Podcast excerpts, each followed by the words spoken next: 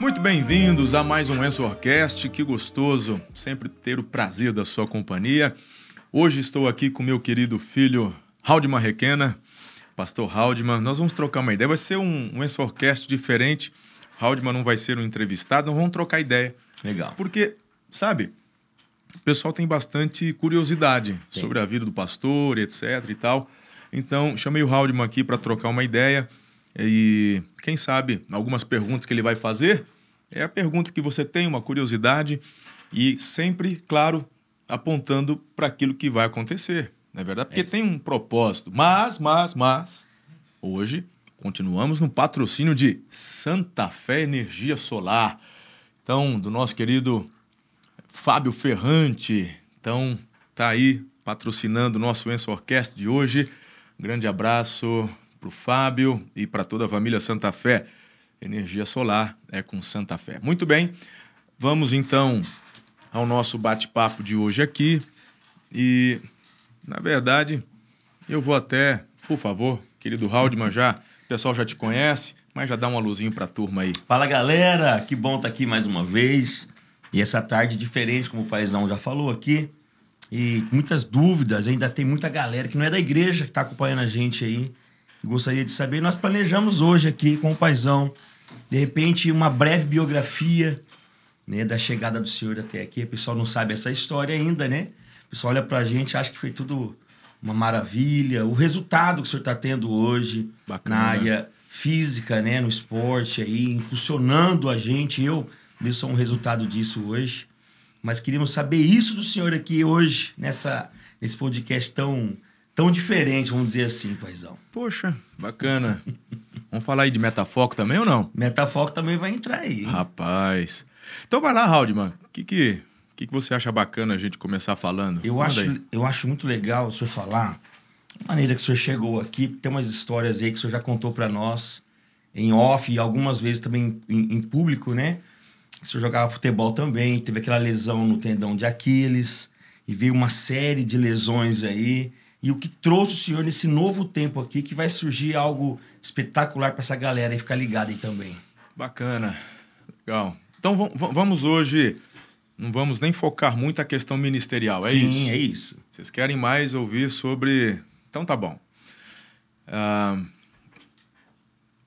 Vai lá, vamos presta atenção aí. Vamos tentar... Tem seu tempo do judô, que a gente já sabe, né? O porquê que o senhor foi pro judô. Olha, essa questão do físico, sobrepeso. Eu sou assim desde que eu me conheço por gente, né? Minha história é longa, eu não sei. Eu acho que minha mãe colocava muito amido de milho na mamadeira. Naquela época, nenê bonito era nenê gordo, né? Parecendo o bonequinho da Michelin. Então, quanto mais dobra, mais bonitinho. Então, eu acho que foi nessa época.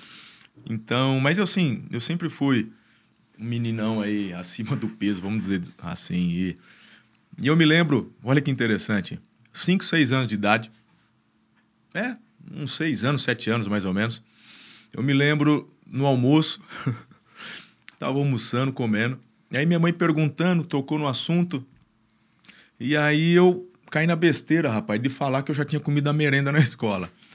Ela, o quê? Eu comi. Ela, detalhe, ela mandava o lanche, eu comi o meu lanche, ainda comi a merenda, e repetia. E tava no almoço, tava almoçando ali, ela se tá de brincadeira. E eu já daquele jeito. E eu me lembro como se fosse hoje. Falei, eu vou falar com teu pai, esse menino tem que fazer alguma coisa. E aí, nessa época, com 6 anos, 7 anos, eu não me lembro muito bem, ela me colocou no karatê. Foi onde eu tive aí a experiência com esportes, e fiquei muitos anos aí no karatê, e muitos não. Foi um início no karatê, e depois, acho que uns 3 anos, então, migrei para o judô. E no judô, sim, eu fiquei até a fase adulta. Foi bem bacana. Teve um período que eu parei. E depois, quando mais novo, mais velho, jovem, eu retornei.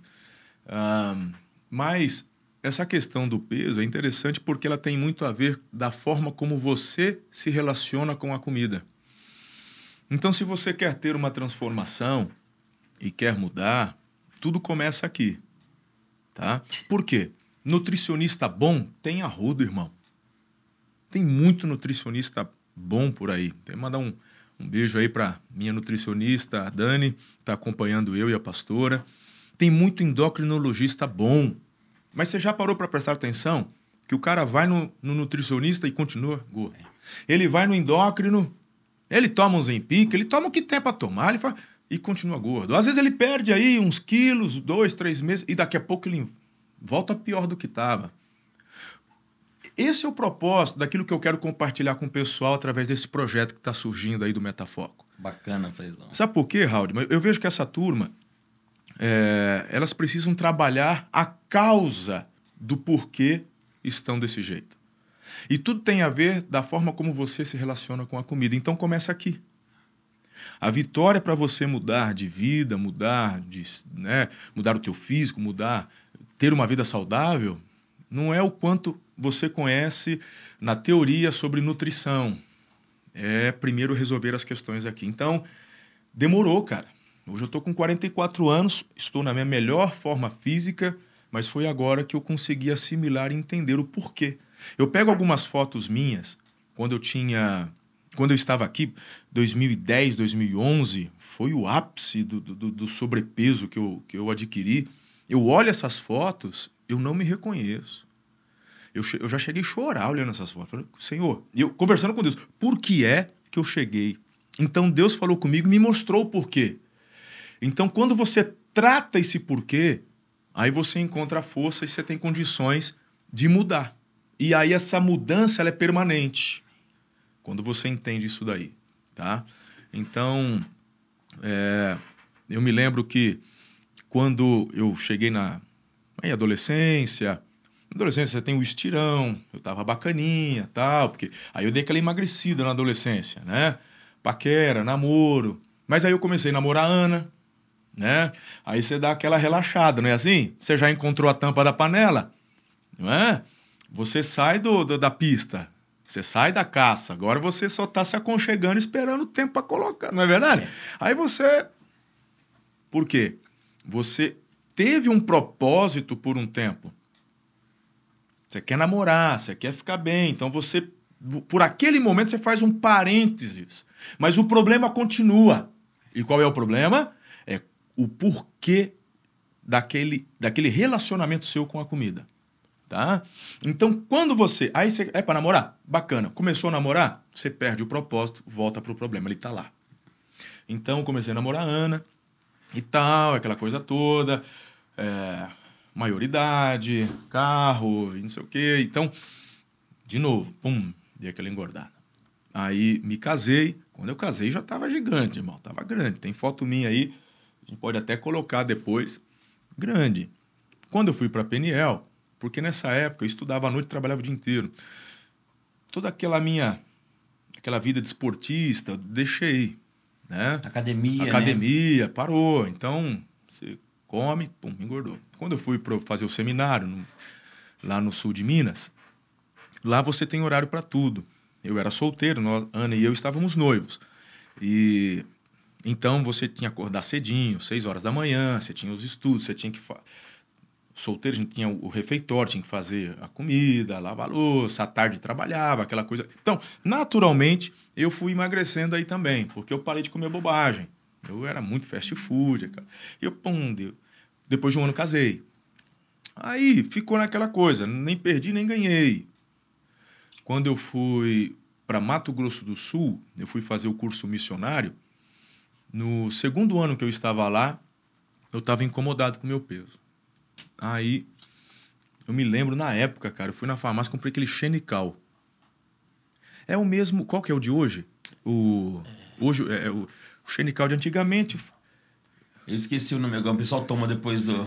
Depois que você come, você toma, ele evita... A absorção da gordura. Da gordura, né? Não 100%, mas uma boa parte você expele. E se não tomar cuidado, passa vergonha, né? Verdade. Então. E aí eu tomei aquele Xenical e comecei a fazer Cooper, corria. E logo fui para Tupã ser pastor de jovens lá. E quando eu cheguei lá, eu estava bem magrinho. 92 quilos, já foi o menor que eu cheguei naquela época, 92, 93. E eu corria 10 quilômetros, corria 12 quilômetros, né? Quase todo dia e tal. Eu era pastor de jovens. Nessa época, eu entrei na academia, para inclusive estar perto dos jovens, cuidar deles. Peguei gosto pela academia. Então eu tinha lá 22 anos, 23 anos, 24. Eu jogava bola, o pessoal da igreja segunda, quarta e sábado. E musculação de segunda a sábado. Orlistat. Orlistat, isso, é o de hoje, né? O Xenical de antigamente, hoje é o Orlistat. E, meu irmão, só que eu nunca tive também muito conhecimento. Eu comia muito bem. Comia bastante, mas era muito forte, né? Então, bem, quando eu fui para Campinas, que eu fiquei em Tupã por quase 6 anos, quando foi em 2006... eu vou ser co-pastor da PIB de Campinas. Então, quando eu chego lá, eu só tinha metade do tempo. Então, antes eu fazia academia de segunda a sábado. Aí agora eu só faço academia de segunda, quarta e sexta. Comecei a fazer faculdade de psicologia, trabalhava, tal, não tinha condições. Então, só que você continua comendo mesmo tanto. Aí lá eu pum. Só que como eu era muito forte, você fica redondão, né? Você ainda tá grande, né? Então, parece que você está forte, mas você já ganhou gordura. Tudo bem. Fiquei lá 2 anos. Aí eu venho para cá em 2008. Eu assumo aqui em Araçatuba em 2008. E aí essa pergunta que você fez. Olha que interessante. Quando eu chego aqui, eu sou o pastor-presidente. Bom, eu fui para a academia. O único horário que eu tinha era de manhã. Deixava as meninas 7 e já ia para a academia. Mas aí eu não consegui, né? Eu não me adaptei com esse horário aí da manhã. E aí eu fiz 2 meses e parei. Só era eu de pastor, não tinha ninguém na equipe. E 2008 foi um ano muito difícil, tá? Por conta de adaptações, e a igreja, alguns líderes na época que não concordavam muito. Então, pressão, cara. Pressão, foi muito difícil. Parei de fazer exercício. Aí, como são as coisas? Eu não podia me abrir com a Ana, porque ela era minha esposa, eu não quero deixar o coração dela preocupado. Eu tentei me abrir com alguns dos pastores que me mentoreavam no passado. E esse pessoal aí, assim, meio que deu uma entre linhas, falou, ó, problema todo mundo tem, esse é o seu, vai lá. Né? Então eu falei, puxa, cara, eu tenho que mandar isso aí sozinho. Aqui em Araçatuba, 2, 3 meses, 4 meses que eu estava aqui, como é que eu vou me abrir com o pessoal? O pessoal não me conhece, nem eu conheço eles. Então, tudo bem, eu tenho Deus, né? Eu ia pro gabinete, trancava a porta, orava, chorava. Mas aí que está o grande ponto. Qual que é o teu relacionamento com a comida? Ela é o teu ponto de conforto. Então, isso eu só fui entender há pouco tempo atrás. Tá? Então, sem eu perceber, a comida se tornou aquele apoio. Então, aqui é um calor absurdo. Então, cara, eu pegava, ia na... Não era essas porcaria de quibão, não, que eu não dou conta do sorvete ruim da bexiga. Ia naquele sorvete aí, né? Sorveterias top aqui, meu. Aí pegavam aqueles potão grande assim, ó. Botava os recheios ainda em cima, com caramelo e não sei o que, bababá. Ia pra casa... Não tinha negócio de pote, não. Isso é pros fracos, né? Eu pegava a colher, aí as meninas sentavam junto, no chão, na frente da televisão, e a gente ali com a colher. Bom, elas tomavam 2, 3, 4 colheradas, o resto era eu. Mas enquanto ela acabava, não parava. Era um pote inteiro. Fiz isso quantas vezes? Fast food, cara. Comer lanche pra mim era o... Nossa, você ficava bem, então... Eu fiquei sabendo que lá na Prestes Maia, não vou dizer o nome aqui, mas tinha um lanche com o seu nome lá. Tinha. Era o X-Pastor. Cara. Verdade. Não, é verdade, viu? Verdade. Porque, eu gostava demais. Eu era o lanche, ia nessas... E comia. Porque pra mim era rapaz, eu ficava feliz. Aí você esquece do problema, você esquece da pressão, você esquece daquele líder que tá falando mal de você. Tô nem aí, cara. Entendeu? Você vai mergulhando. Né? E verdade, lá nesse lugar aí, eu ia... Quase todo final de semana, às vezes 2 vezes na semana. E aí tinha um lanche lá, falou, não, mas tira isso, põe isso. Eu lembro até hoje, cara. Aí, como eu fazia aquela mudança, e falou, põe um cebola caramelizada. Então, eu chegava, aquele lá. Aí o cara falou, não, é o X-Pastor. E ficou. Falou, ah, manda o X Pastor. Pegou, cara. E era o X Pastor. E desse jeito foi. E eu não tinha ninguém, né? Aí, em 2009, as coisas começaram a se ajustar, né? Foi muito bacana. Aí, eu já tinha, depois de um ano, alguns líderes que me apoiavam, como, por exemplo, hoje, pastor conosco, Eliezer, Fabrício, não é? Então, várias pessoas ali com você. Então, pastor, mas agora... Não, mas tudo bem. A questão é... Presta atenção, Raul. Você começa a desenvolver, as coisas começam a melhorar, tá? Eu ainda não tenho nenhum mentor. Porque uma coisa é você ter um líder que te ajuda, que te apoia, mas você precisa de alguém também, né? Para poder... E eu não tinha.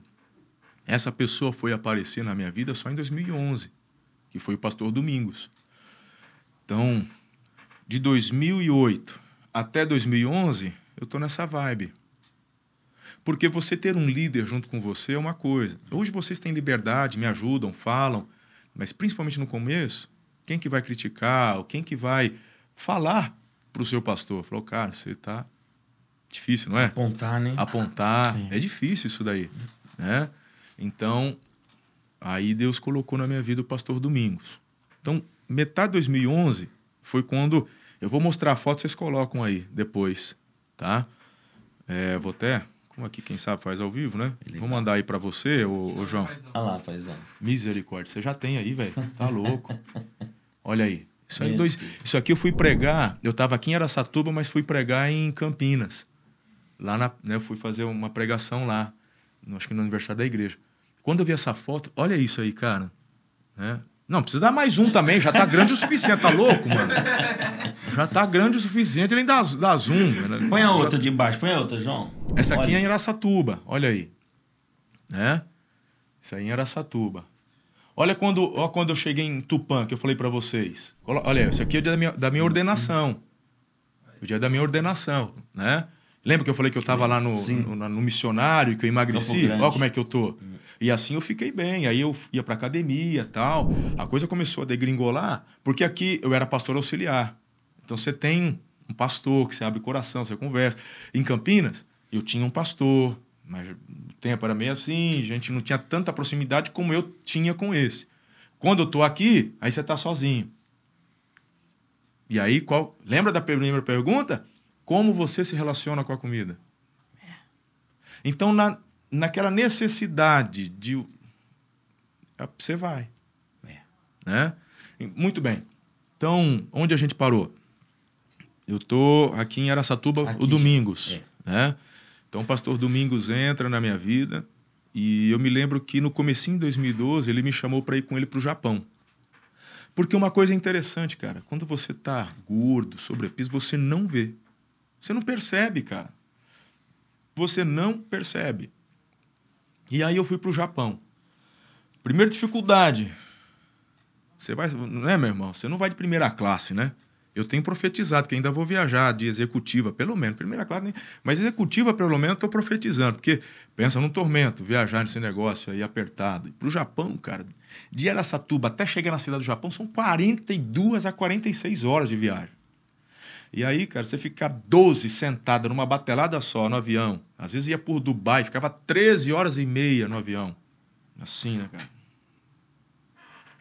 E aí, eu tava com Domingos, né? Graças a Deus que tinha dois amigos, né? Aí você dava uma escorregadinha pro lado, assim. Lá no Japão não tem cama, a gente dormia em futon, você dorme no chão. Meu irmão, pensa numa desgraça, é gordo dormir no chão. Dói tudo, cara. Né? Então, quando eu voltei, e o Domingos já falava, né? Ele com muito amor, com muito carinho, mas ele já ia pontuando, falou, ó, isso é importante e tal.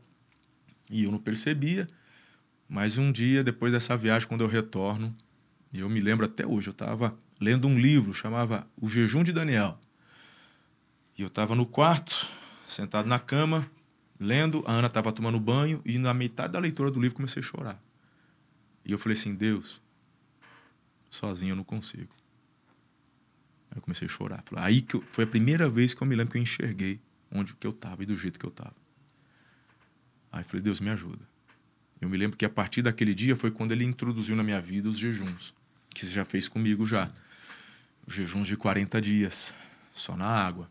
Então, estes jejuns foram alguns starts, assim, e isso me ajudou bastante. Eu lembro que no primeiro jejum eu perdi 25 quilos. Só que jejum não emagrece, né, gente? Você perde peso, mas você perde também massa muscular. O propósito do jejum não é para emagrecer, tá?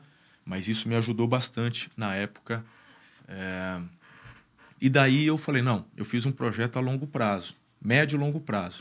Não fazer loucura, não. Não vou fazer nada de bariátrica, não vou fazer nada disso. O que mais me incomodou, Haldimar, era um momento onde nós estávamos buscando o batismo no Espírito Santo, um mergulhar, né? O avivamento. E eu falei, como é que eu vou falar dos dons se nem os frutos eu consigo exercer? Porque um dos frutos do Espírito Santo é domínio próprio. É. Como é que você fala, cara? Você é cheio do Espírito e não sei o quê, papapá.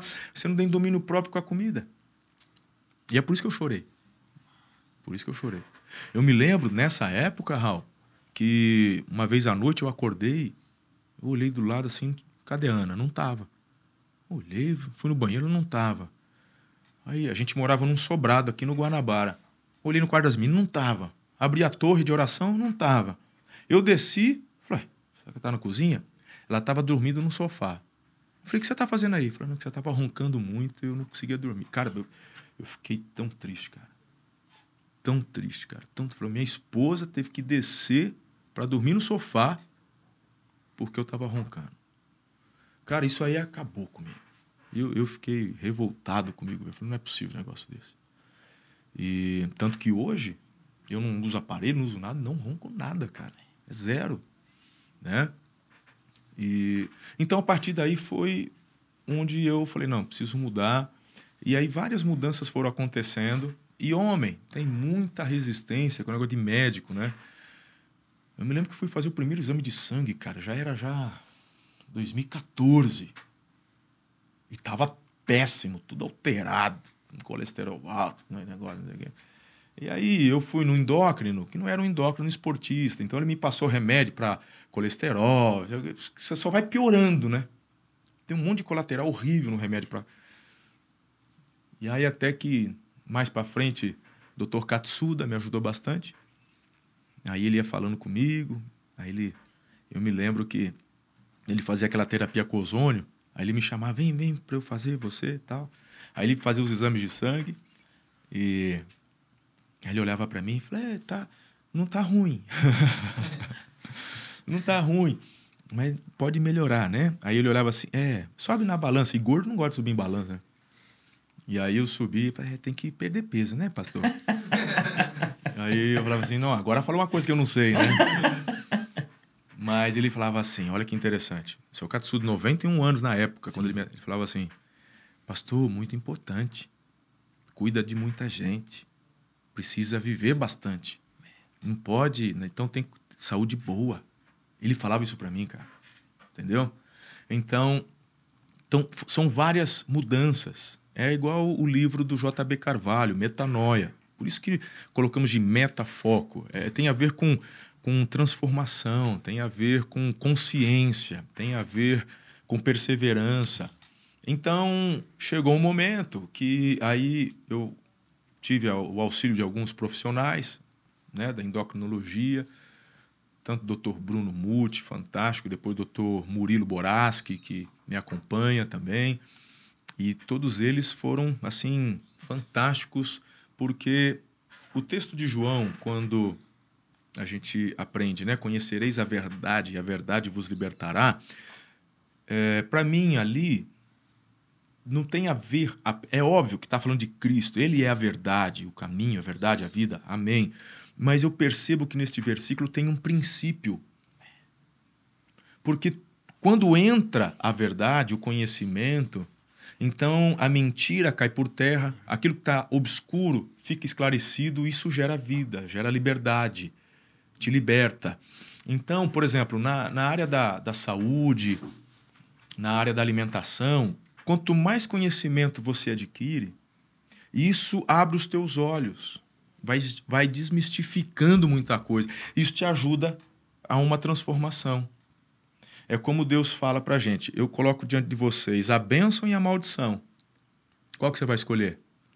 Exato. O problema é que na vida, por exemplo, com relação à alimentação, a maioria das pessoas só conhece a maldição. É. Então, conhecereis a verdade. Qual que é a bênção? Qual que é o equilíbrio? Né? Então, quando você conhece os dois, aí você faz a escolha. Então, tem muita gente que nem consegue fazer a escolha porque não conhece. Sim. Então, esse é um dos propósitos nossos aqui também, através do Metafoco, ajudar essa turma com relação a isso. Deixa eu pegar um gancho aqui já, paizão. Manda. João, já solta esse spoiler aí do Metafoco.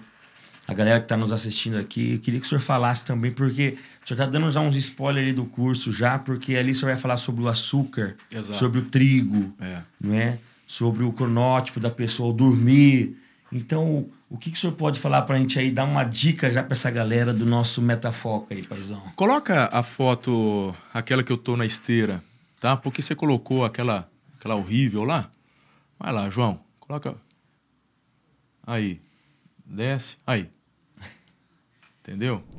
Então, olha só, se você... Aí você fala, meu, como é que pode isso daí? Né? A hora que eu olho, nem eu acredito direito, né, gente? É.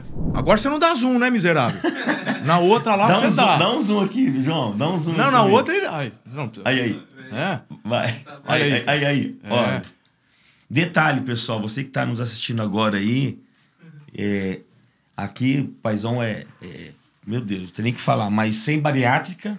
Não, sem... Não é? Sem até mesmo o balão que muita gente usou, né, paizão, nesse tempo. Totalmente... O conhecer a verdade é discernir mesmo o bom e fazer escolhas, né?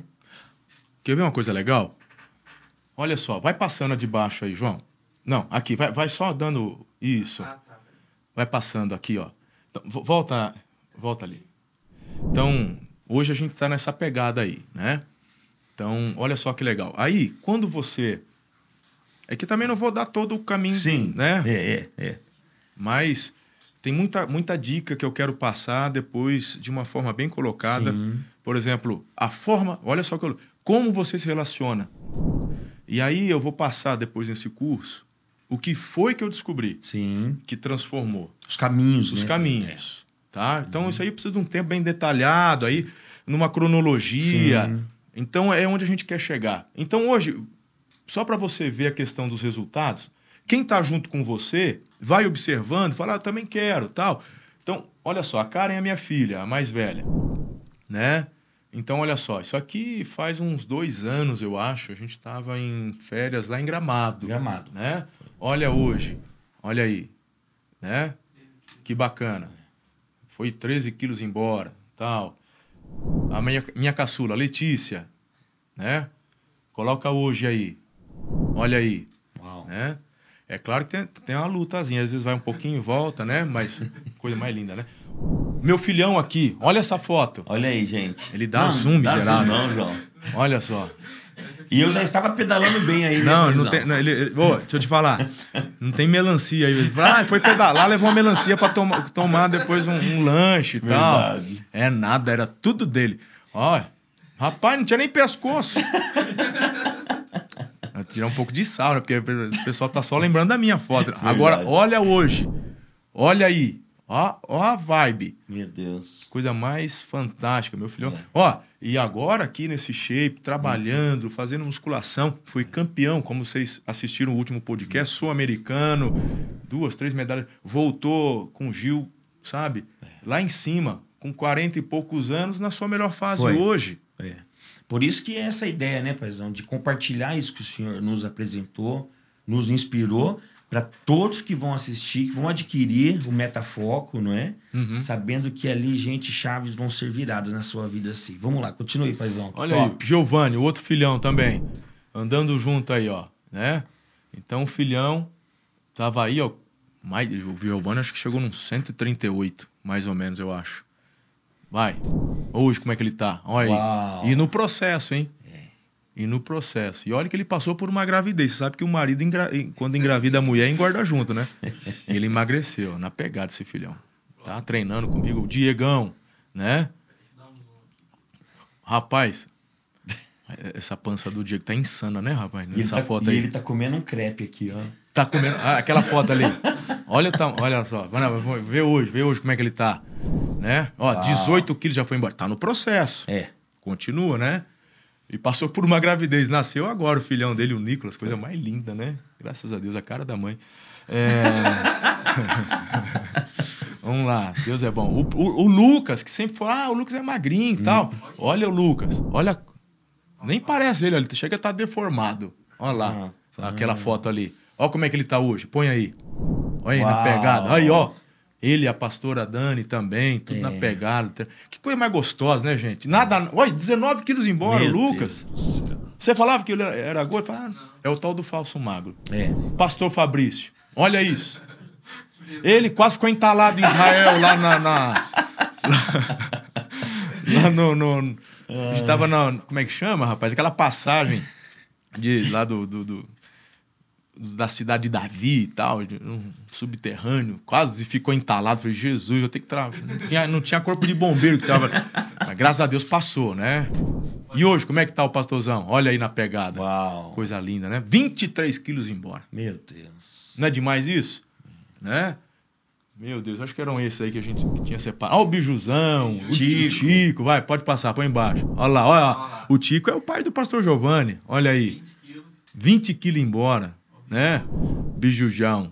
Ei, Bijujão, olha lá. Vai, como é que ele tá? Ó, pedalando também, 20 quilos embora.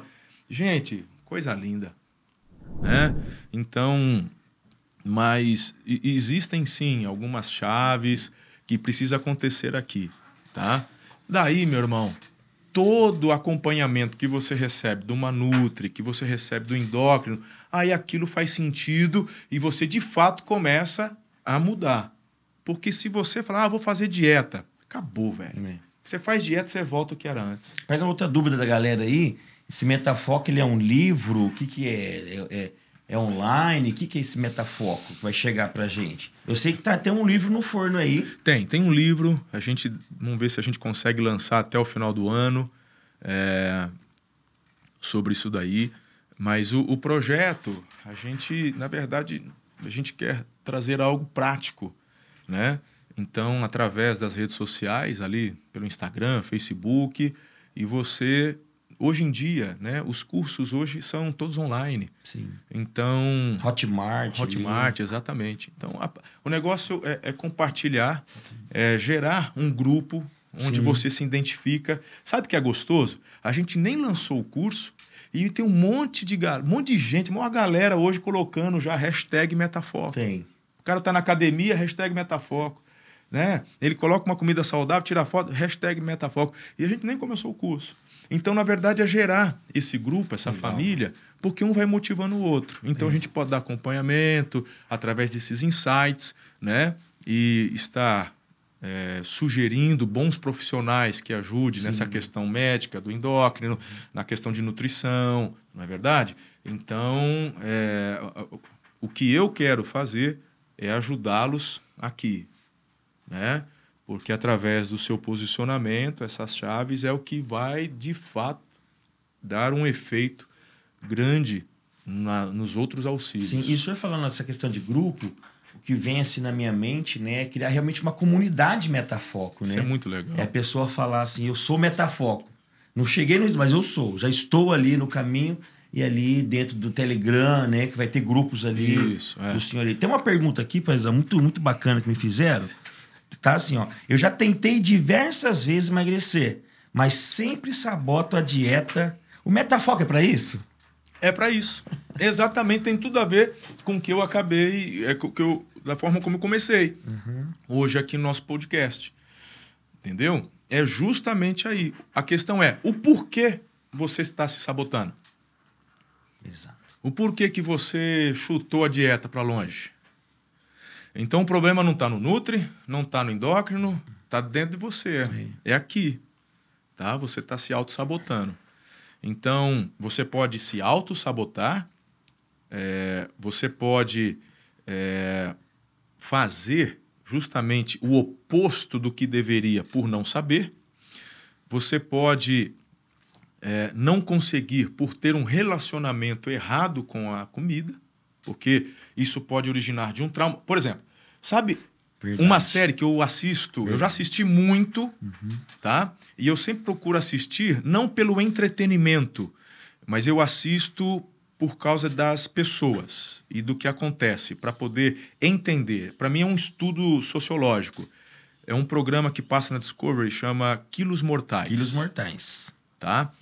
Agora veja só, 90%, eu estou falando dos obesos mórbidos, aquele pessoal com 250, pessoas com 300 quilos. O Dr. Nauzar, lá do Texas, né? Ele atende essas pessoas e aí você tem um acompanhamento dessas pessoas no vídeo, falam antes, depois e tal. 90% destes obesos, eles vão falar, porque eles vão... A maioria deles vão para o psicólogo, que o Dr. Nauzar manda aí para... 90% eu fui abusado. Meu Deus. Homem, mulher... Ah, foi estupro, foi abuso, foi na escola, foi de um parente. Aí volta para a primeira colocação minha. Ele começa a desenvolver algo com a comida por conta daquele trauma. Ou a comida gera um conforto. Por exemplo, uma das coisas... Olha só que loucura isso, cara. Uma delas falou assim, eu era abusada na escola, e aí a pessoa fica com medo, ela não denuncia, e para poder não ser abusada, então ela foi engordar, para que não chamasse atenção. Meu Deus, entendi. Não é louco isso? É. Aí entra no que eu falei. A pessoa começa a se sabotar. Mas por quê? Tudo tem uma razão. E se você não entender essa razão, a dieta não vai dar certo. Nesse processo... Só mais um detalhe. Olha como é louco isso daqui. Por exemplo, lembra do que eu falei? Se você fizer uma dieta só por conta de um propósito, depois descamba. Maradona parou de jogar bola. Engordou, virou um... Ficou horrível, né? Foi. Fez bariátrica. Emagreceu e engordou de novo. Foi. Não foi? Foi. Acho que ele até morreu, né? Morreu. Mas... Você entendeu? Entendi. Ronaldo, fenômeno. Sim. Parou de jogar. Ou seja, ele tinha um físico bacana porque ele tinha um propósito. Ele precisava daquele físico para a profissão dele. Aí, mas, por exemplo, todos são assim? Nem todos. Qual que é aquele... Foi jogador da seleção. Ele tá com quase 50 anos. Tá trincado. Zé Roberto. Meu... Olha o Zé... Põe uma foto do Zé Roberto aí. Forte. Tá com quase 50 anos. Por quê? Porque o cara entende que ele não tá fazendo isso só por conta da profissão. Sim. Mas é um estilo de vida. Ele quer ser longevo. Olha aí, cara. O cara tá com quase 50. Tá trincado. Né? Era jogador profissional de futebol e continuou cuidando. Você entendeu? Olha isso aí. Exato. Não é legal, cara? É. Então, isso é importante. Então, a questão do porquê ela é fundamental. E aí, meu amigo? Mas deixa eu fazer uma pergunta para o senhor aqui. Tem uma... Parece que o pessoal adivinhou que tá tendo esse podcast agora. Tô mandando pergunta aqui ao vivo para mim aqui, tá? E não é o João não, viu? Não é. Mas o pessoal... Alguns sabem, né, que tá tendo esse momento, muitos vão assistir. Mas a questão é o seguinte, paizão. Olha aqui, ó. Pastor, tenho acompanhado o senhor, não é? A minha mente me sabota, o que eu faço? Agora, a pergunta já foi quase uma outra pergunta. Qual foi a chave que virou na sua mente? Claro que o senhor falou do livro do Rick Irving aqui, não é? Do jejum de Daniel. Mas como que você não desistiu? O que o levou o senhor a não desistir? Foi o conhecimento que o senhor adquiriu? Qual foi essa chave para esse resultado que o senhor está tendo aqui? Sem bariátrica, sem remédios, vamos dizer assim, de passagem. Excelente pergunta. Essa eu vou dar no curso. Boa. Essa eu vou dar no curso, porque você tem que trabalhar toda uma base. Exato. Não adianta jogar. Você joga... Não é mágica. Não é. Bacana. Tá? Uma coisa que eu posso adiantar, não existe nada sem esforço. Não existe nada sem perseverança. Nada. A questão é que quando você entende, aí você fala, entendi. Então, precisa tratar? Precisa tratar. A pessoa fica naquela, tempo cura tudo. Cura porcaria nenhuma. Exatamente. Essa frase é do inferno. Exato. Você tem que voltar lá atrás. É. Então, você que quer ter uma mudança, sabe qual a primeira dica que eu dou para você? Vai fazer o 30 semanas. Boa. Vai fazer o 30 semanas. Você vai perceber que existem coisas lá atrás que você precisa tratar. Sim. Deixa eu falar uma frase que eu li hoje no livro do senhor. Na verdade, é o spoiler do livro que vai vir, que eu já sei que vai ter esse tópico lá. É. Mas uma nova atitude, ela supre tentativas frustradas. Boa. Um posicionamento, e talvez até por isso o senhor decidiu esse nome meta. Não é? Seria isso, paizão. Exatamente. Um posicionamento mesmo, uma meta, né? Uhum. Mesmo diante de tentativas frustradas, que eu li hoje na academia pessoal. Se eu não me engano, o livro vai ser Musculatura de Vencedor, é alguma coisa assim, paizão? Alguma coisa nesse sentido. Né? Vai estar dentro disso. Mas uma chave que o senhor disse aqui há pouco, e o senhor falando do 30 semanas, a gente começa a entender que eu já passei por isso, tanto o senhor me chamou um dia como meu pai, meu mentor, e me apontou ao que eu não estava vendo, e ali veio esse resultado, né?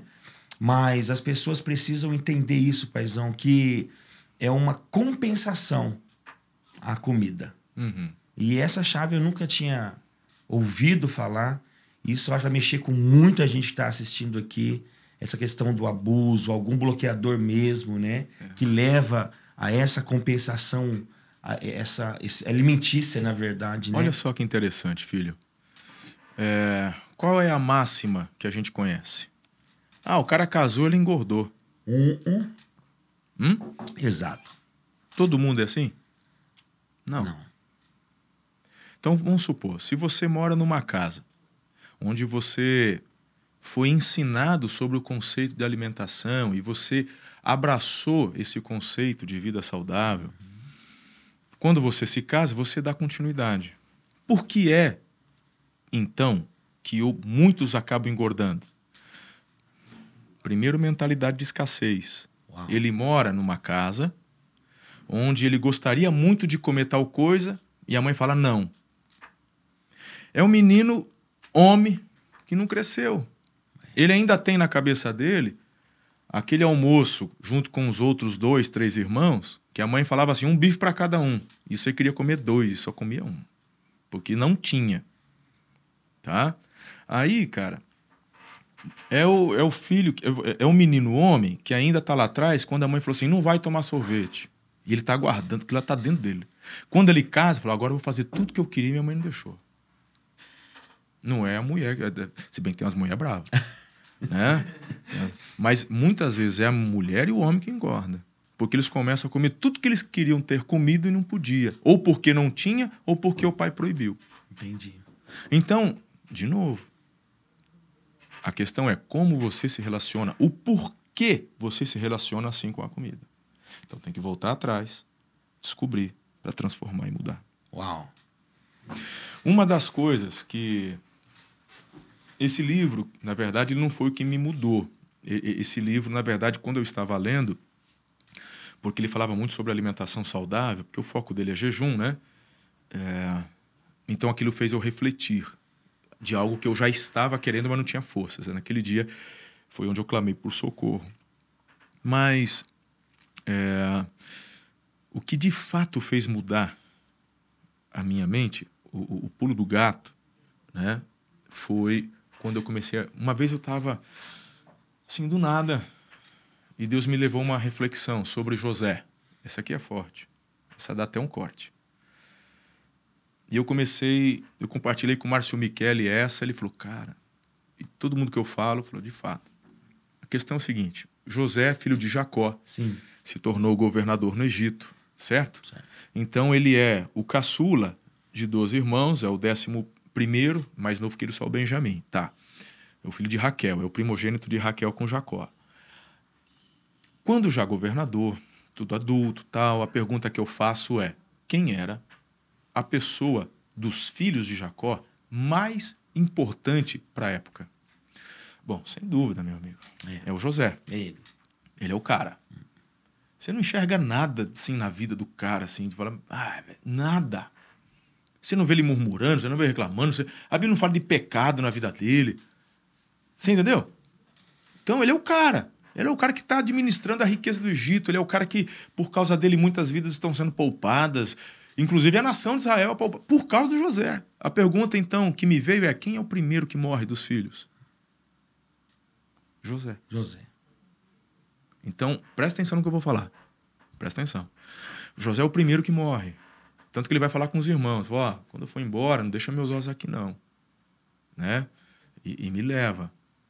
Né? Os meus ossos, tanto que levaram os ossos dele, foram sepultados junto com seus pais e tal. Aí, por que é que ele morre primeiro? E a resposta é: Deus não vai fazer por você o que é para você fazer. Uau. Então, olha só. Meu, até a sua adolescência, pô, bacana, o cara tá vivendo melhor. Aí ele já tem um trauma emocional quando ele apanha dos irmãos e é vendido para os ismaelitas. Trauma, pancada. Você entendeu? Sim. Aí ele vai para cá de Potifar. Ali o cara sofre pra caramba, velho. Até que ele cresce, ele se torna administrador da casa do Potifar. Mas, meu, ele tá longe do pai. Ele tá longe dos irmãos. Até então ele tá tentando entender por que ele apanhou. O psicológico, o emocional é muito importante, cara. O pessoal não entende como que a gente perde saúde quando a cabeça não tá boa. Tá? Então, o seu corpo é reflexo do que tá lá dentro. Por isso que eu tô dizendo que não adianta ir no nutricionista, ir no endócrino, se lá dentro não tiver resolvido. Entendi.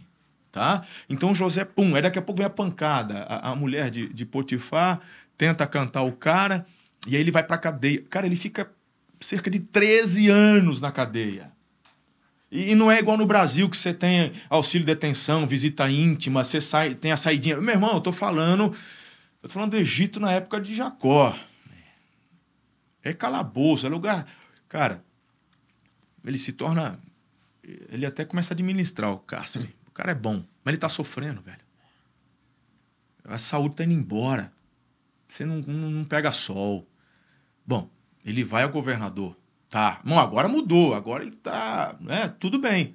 Só que administre 7 anos de prosperidade.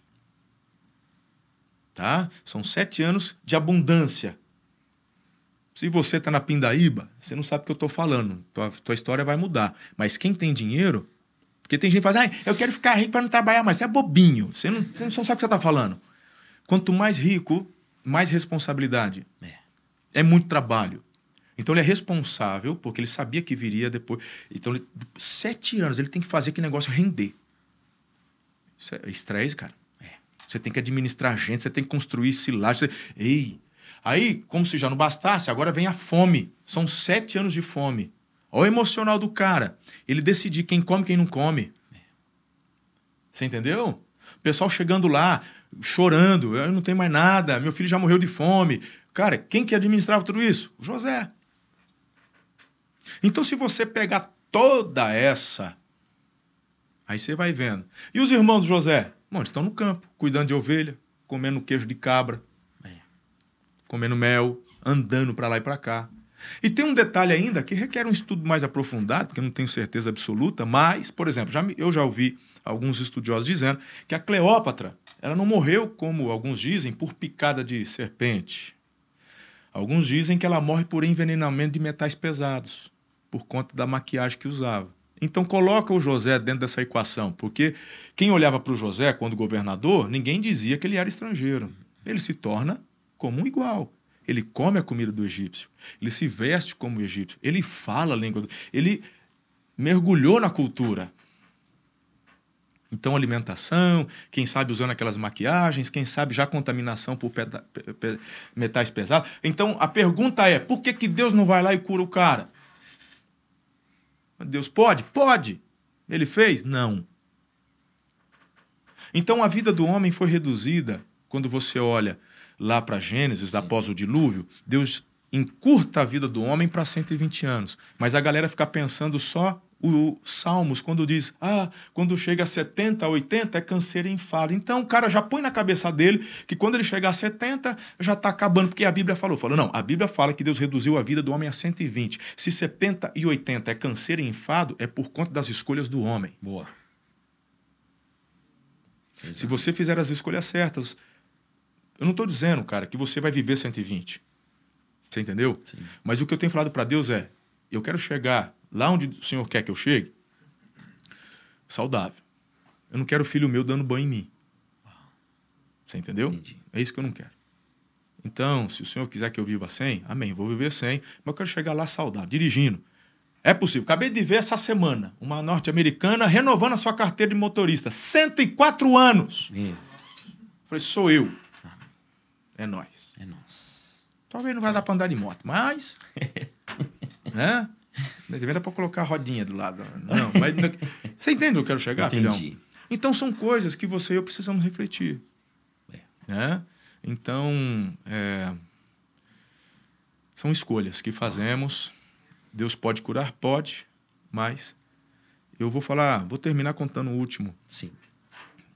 Eu estava no Chile, não vou falar o nome, mas estava no Chile, agora recentemente, eu já estive lá umas 6, 7 vezes, e aí uma pessoa muito querida, né? Ela veio me procurar, e ela hoje está viúva, não sei, com 30 anos. Perdeu o marido tem, acho que 1 ano e meio, 2. O marido dela, pensa num cara incrível, um cara amoroso, fantástico. E uma das vezes que estava no Chile, eu falei com ele, porque ele estava muito obeso. E eu falei, ele estava noivo ainda, ou recém-casado. O senhor o conheceu, então? Sim, eu já conhecia ele. E aí eu disse assim, numa das viagens, eu falei, cara, cuida da sua saúde, senão você vai deixar tua mulher viúva. Eu estava sendo profético e não sabia. Eu estava usando a minha vida para falar com ele e não tinha nem noção. Era o último almoço, porque eu ia embora à tarde.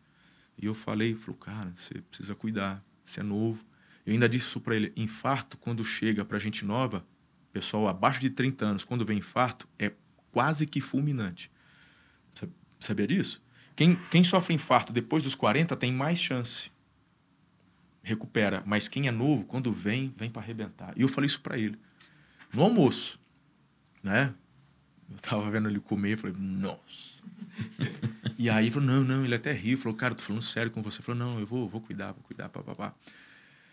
2 anos depois eu recebo o recado que ele sofreu um infarto fulminante na casa dele. Meu Deus. A esposa grávida de 3 meses. E hoje a menininha tá com 1 ano e pouquinho. E eu estava lá e ela me procurou. Por quê? Tá vendo o Metafoco. Aí ela veio e falou, pastor, preciso conversar. Terminou a conferência, aí ela foi lá no apartamento onde eu estava e ficamos quase 2 horas e meia conversando junto com a Ana. Ela contou a experiência, falou, e ela foi pedir ajuda. E aí eu comecei a compartilhar com ela e falar, olha, muito do que eu estou compartilhando aqui, comecei a dar algumas dicas para ela, faz isso, faz aquilo. Por quê? Ela falou assim, pastor, eu não quero que aconteça com a minha filha o que aconteceu comigo. Uau! E aí ela disse que quando no hospital, olha isso, é onde eu quero chegar. Quando chega no hospital, ela falando, Deus ressuscita meu marido, meu Deus. E tal. Ela disse que Deus falou com ela assim, falou assim, eu falei com ele, eu dei chances para ele e ele não mudou. É. Então é onde eu falo do José. Sim. Deus pode? Pode. Mas ele não vem fazer aquilo que é para eu e você fazermos. Então você precisa tomar essa decisão e começar hoje. É. Então o Metafoco, na verdade, vem como instrumento para te ajudar, para te fortalecer, para falar, olha, estamos juntos, a tua luta é a minha luta também. É. Vamos ressignificar esse passado que te arremeteu a este relacionamento ruim com a comida hoje. Uhum. Né? É como o Márcio Michele fala, você resolve o passado, porque aí o teu futuro, ele é resolvido. Uau, é isso mesmo. Tá? Então, isso é fundamental. E sabe o que é gostoso do Metafoco? Hoje, o Metafoco, para mim, se transformou até um ponto de motivação para continuar. Porque hoje, você viu algumas fotos, desde Haldimar, minhas filhas, pastora Ana emagreceu muito também. Foi. Né? Foi. Isso é muito legal. A Ana... né? Tudo, a Ana é magrinha, A hora que ela foi fazer a biopendância, ela quase infartou. Falsa magra. Sim. Aí hoje tá, poxa vida, tá no peso dela, tá feliz da vida, tá contente. Ela nunca foi de fazer atividade física, hoje ela faz, vai na academia. A gente vai junto pra academia, gente, coisa mais gostosa. Né? Família, né? Família, vamos junto, eu e ela. Pra academia, a gente curte um momento junto lá. Isso é, só aproximou, isso é muito legal. Mas é fundamental, sabe? Entender essas questões e viver esse novo aí. Paizão, a gente sabe que o senhor tem nos ensinado que é um conjunto, né?